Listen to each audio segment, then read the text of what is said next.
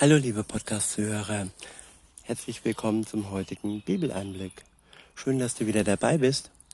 Heute wieder Freilicht, ihr hört im Hintergrund das Vögelgezwitscher, die Sonne scheint und passend zum Thema geht es heute auch zum Teil um das Thema Schöpfung. Und ich lese euch den Psalm 19 vor und verwende wieder die Übersetzung Hoffnung für alle und los geht's. Der Psalm ist überschrieben mit Gottes gute Ordnung in der Schöpfung und in seinem Gesetz. Ab Vers 1 und folgende steht ein Lied von David. Der Himmel verkündet Gottes Hoheit und Macht. Das Firmament bezeugt seine großen Schöpfungstaten. Ich wiederhole, der Himmel verkündet Gottes Hoheit und Macht. Das Fundament, das Firmament bezeugt seine großen Schöpfungstaten. Ja, der Himmel. Wenn man sich den Himmel, die Sterne anschaut, dann schaut man durchaus in die große Hoheit und Macht Gottes. Welch Schöpfer, welch einzigartiger Schöpfer kann dieses Wunderwerk Himmel ja, vollbringen. Es war keine Evolutionstheorie, es war kein Urknall, es war alleine und wahrhaftig die Schöpferkraft Gottes, seine Hoheit und seine Macht, die dies geschafft hat. Weiter heißt es in Vers 3, ein Tag erzählt dem nächsten davon und eine Nacht sagt es der anderen weiter. Dies alles geschieht ohne Worte, ohne einen vernehmlichen Laut. Ja, die Natur ähm, hat keine Sprache in dem Sinne mit Grammatik und Rechtschreibung. Nein, sie hat einfach die Kraft, ohne Worte auszudrücken, wie groß und herrlich unser Schöpfergott ist. Es ist eine universelle Sprache, die jeder Mensch versteht, egal welcher Kultur und welcher Herkunft er abstammt. In Vers 3 steht, doch auf der ganzen Erde hört man diese Botschaft. Sie erreicht noch die fernsten Länder. Ja, Überall auf der Welt gibt es Natur, überall gibt es den Himmel, das Firmament, das über die ganze Erde gespannt ist und überall kann man erkennen, wie groß unser Schöpfergott ist. Weiter heißt es, die Sonne hat Gott am Himmel ein Zelt aufgeschlagen. Ich wiederhole, die Sonne hat Gott am Himmel ein Zelt aufgeschlagen. Am Morgen kommt sie strahlend heraus wie ein Bräutigam aus seiner Kammer. Siegesgewiss wie ein Held beginnt sie ihren Lauf. Am fernen Horizont geht sie auf und wandert von einem Ende des Himmels zum anderen.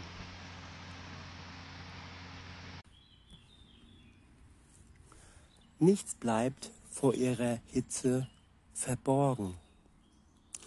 Das Gesetz des Herrn ist vollkommen.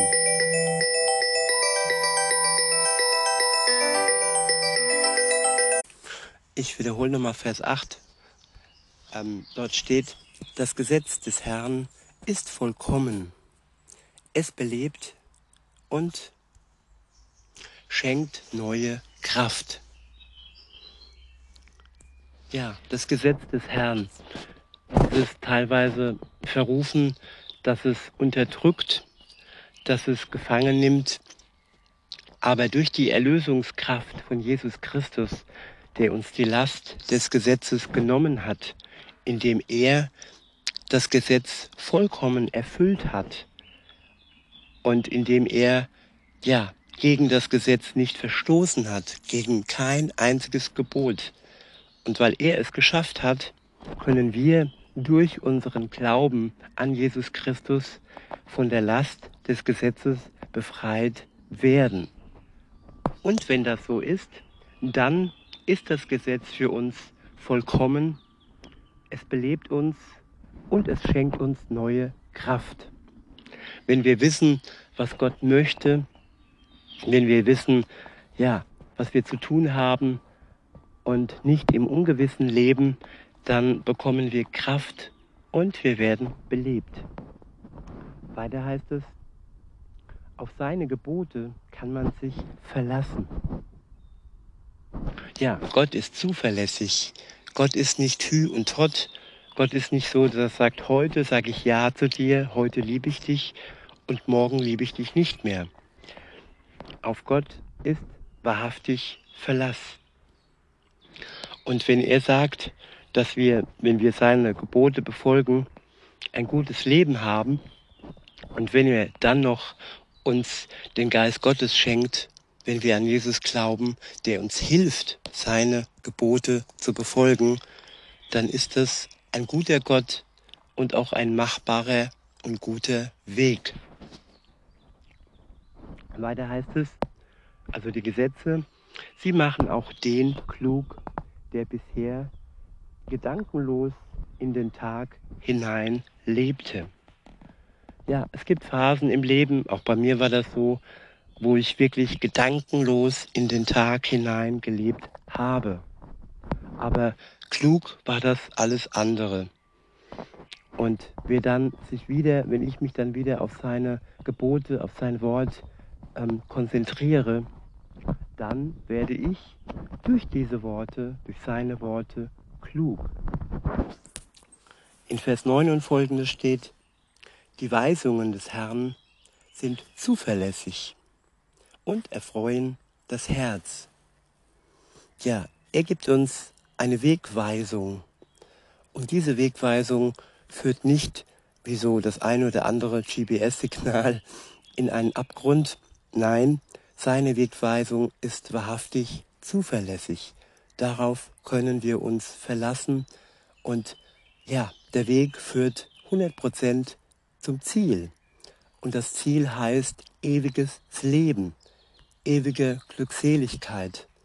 Und das Ziel ohne Gott heißt ewige Verdammnis. Und wenn wir dann an der Kreuzung stehen und er uns einlädt, zu sich durch seine Gnade die Erlösung geschenkt zu bekommen, nachdem wir erkannt haben, dass wir bisher auf einem falschen Weg unterwegs waren, dann können wir wahrhaftig uns erfreuen, denn er ist treu. Weiter heißt es, die Befehle des Herrn sind klar. Ja, oftmals bekommen wir unklare Äußerungen von unserem Umfeld und Klarheit ist gerade heute in dieser Zeit so wichtig. Und wenn wir uns an Gott halten, wenn wir uns ihm zuwenden, dann bekommen wir ganz klare Befehle. Weiter heißt es, Einsicht gewinnt, Einsicht gewinnt, wer auf sie achtet. Ja, man kann Befehle missachten und ja, es sind gute Befehle, es sind keine Befehle, wie gesagt, die uns unterjochen, sondern es sind Befehle, die uns helfen, die unser Leben glücklich machen. Und ja, wer auf sie achtet, der gewinnt Einsicht. Ab Vers 10 und folgende heißt es, die Ehrfurcht vor dem Herrn ist gut. Nie wird sie aufhören. Wer beginnt, sich an Jesus zu haften, mit ihm eine Beziehung zu führen, der ist vor ihm ehrfürchtig. Und das Wort ehrfürchtig sollte man nicht falsch verstehen.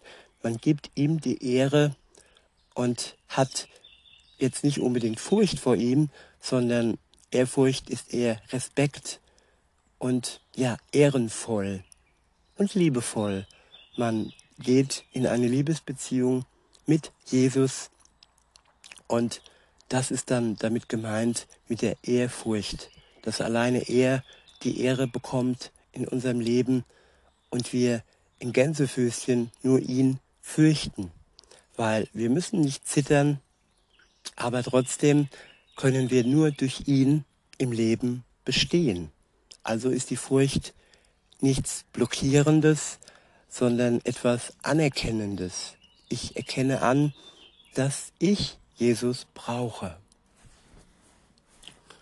Weiter heißt es, die Gebote, die der Herr gegeben hat, sind richtig, vollkommen und gerecht. Ich wiederhole, die Gebote, die der Herr gegeben hat, sind richtig, vollkommen und gerecht. Das sind alles Eigenschaften, ja, die uns helfen im Leben. Wenn wir richtige Gebote haben, dann folgen wir nicht einer falschen Lehre und dann folgen wir nicht einem falschen Weg. Und sie sind vollkommen, weil man ihnen nichts mehr hinzufügen muss. So vieles mit dem Namen Theorie ist oftmals unvollkommen. Es ist eine Vermutung und es trifft wirklich zu, wenn man hier sagt, ja, Glauben heißt nicht wissen. Aber Glauben an Gott heißt Gewissheit finden. Und Gewissheit ist mehr als nur Glauben, sondern der Glaube führt in, ein, in eine Sicherheit, in eine Geborgenheit, dass Gott existiert. Und das bestätigt er uns durch seinen Geist. Und alles in allem sind seine Gebote auch gerecht. Vieles im Leben ist ungerecht und wir werden oft ungerecht behandelt und das kann man zu Recht auch, ja, so zurechtweisen. Aber wahre Gerechtigkeit finden wir nur in seinen Geboten und am Ende im Gericht, wo Jesus alle zur Rechenschaft ziehen wird und vor allem die, die ohne ihn unterwegs waren und die selbst gerecht, ohne seine Gerechtigkeit im Leben spazieren gegangen sind. Weiter heißt es, sie lassen sich nicht mit Gold aufwiegen. Sie sind süßer als der beste Honig. Gottes Gebote sind unbezahlbar. Seine Worte und Wegweisungen sind kostbar. Und seine Worte sind nicht bitter, sondern süß wie Honig. In Vers 12 und folgende heißt es, Herr, ich will dir dienen. Wie gut, dass mich dein Gesetz vor falschen Wegen warnt. Ja, die Propheten haben das Volk Gottes immer wieder und wieder gewarnt. Und das Wort Gottes warnt uns persönlich auch immer wieder und wieder, dass wir falschen Wegen ja nicht Zugang, dass wir keinen Zugang bekommen zu falschen Wegen und wenn wir sie betreten haben, sie möglichst schnell wieder verlassen.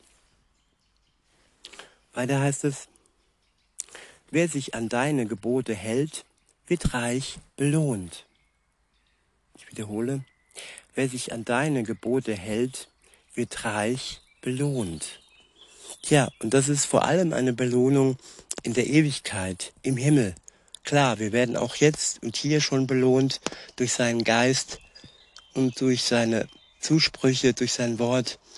Aber die vollkommene Belohnung werden wir erst erhalten, wenn Jesus wiederkommt und uns holt in sein Reich. In Vers 13 steht, wer aber kann erkennen, ob er nicht doch vom rechten Weg abkommt? Ja, die Sicherheit. Tue ich das Richtige, bin ich noch auf der Seite Gottes? Diese Frage stellen sich auch Christen oftmals, ob sie wirklich noch korrekt unterwegs sind. Und diese Frage hat sich auch der Psalmist äh, David gestellt. Und weiter betet er, Vergib mir die Verfehlungen, die mir selbst nicht bewusst sind. es gibt viele Dinge, die sind uns nicht bewusst und wir denken, wir wären im Recht, wir denken, wir tun das Richtige, aber erkennen vielleicht erst sehr spät, dass wir auf dem falschen Dampfer waren und dass wir nicht korrekt gehandelt haben. Und wenn wir täglich zu Jesus beten, dann können wir, wie der Psalmist auch, die Verfehlungen eben bringen, die uns noch nicht bewusst sind. Das ist nämlich gut, denn dann kann Gott uns auch bewusst machen, wo noch etwas falsch in unserem Leben läuft. Es geht nicht darum, dass, dass wir zittern müssen, denn wenn er uns vergibt und wenn wir ihn darum bitten, dass er uns vergibt, dann sind all diese Verfehlungen mit eingeschlossen. Aber all das Neue und all die falschen Pfade, die wir noch gehen, die können wir dadurch wirklich zum Vorschein bringen, indem wir so beten wie Daniel und David. Ich verwechsel die zwei immer. Weiter heißt es, bewahre mich vor mutwilligen Sünden und lass nicht zu, dass die Macht über mich gewinnen. Ja, dass Gott uns bewahrt, nicht, dass Gott uns in diese Sünde hineinbringt. Darum geht es nicht. Wir sind es, die hineinschlittern und die immer wieder mal untreu werden. Aber wenn wir eng an Jesus dran geklammert sind, dann werden wir öfter bewahrt, als wenn wir einfach stur unseren Weg gehen und nicht auf sein Wort schauen, das uns oftmals ja zur Umkehr ruft und uns aufzeigt, was in unserem Leben schief läuft. Weiter heißt es, dann werde ich dir nie mehr die Treue brechen und frei sein von schwerer Schuld. Wenn wir eng an Jesus gebunden sind, dann werden wir ihm nie mehr die Treue brechen. Denn wenn wir treu sind, ist er schon mal auf jeden Fall treu und er ist sogar treu, wenn wir schwach werden und wenn wir untreu sind. Er wartet und hofft, dass wir erkennen, dass wir etwas falsch gemacht haben und dann vergibt er uns gerne. Es geht hier auch um die mutwilligen Sünden, dass man sich vielleicht noch klammert an seine alte Lieblingssünde und sie nicht loslassen möchte, weil man denkt, ja, das ist das letzte sogenannte Laster, das ich behalten will. Und das ist ja eine mutwillige Sünde. Und auch hier kann uns Gott zeigen, dass das, was wir da mutwillig tun, in seinen Augen nicht in Ordnung ist und dass es uns auch auf Dauer schadet. Und er ist der, der uns Kraft gibt, um diese Dinge zu lassen. Weiter heißt es in Vers 15, Herr, lass dir meine Worte und Gedanken gefallen. Du bist mein schützender Fels, mein starker Erlöser. Ich wiederhole nochmal den letzten Vers. Herr, lass dir meine Worte und Gedanken gefallen. Ja, seine Worte sollen unsere Worte werden. Sein Wille soll unser Wille werden. Und sein Wille soll in unserem Leben zum Vorschein kommen. Und dann werden unsere Worte und unsere Gedanken auch ihm gefallen. Der letzte Teil des Verses lautet, Du bist mein schützender Fels, mein starker Erlöser. Gott ist unser Schutz und Gott ist ein starker Erlöser. Das sollte uns Tag für Tag begleiten, dass wir in seinem Schutz stehen, wenn wir uns zu ihm bekehrt haben und dass er für uns ein wirklich starker Erlöser ist. Das hat er gezeigt an Jesus, seinem Sohn, den er aus der Macht der Sünde herausgeholt hat. Denn Jesus hat unsere Sünde getragen. Und da war sein Vater stark und hat ihn erlöst, so wie er auch uns erlöst, wenn wir ihn darum bitten. In diesem Sinne wünsche ich euch noch einen schönen Tag und sage bis denne.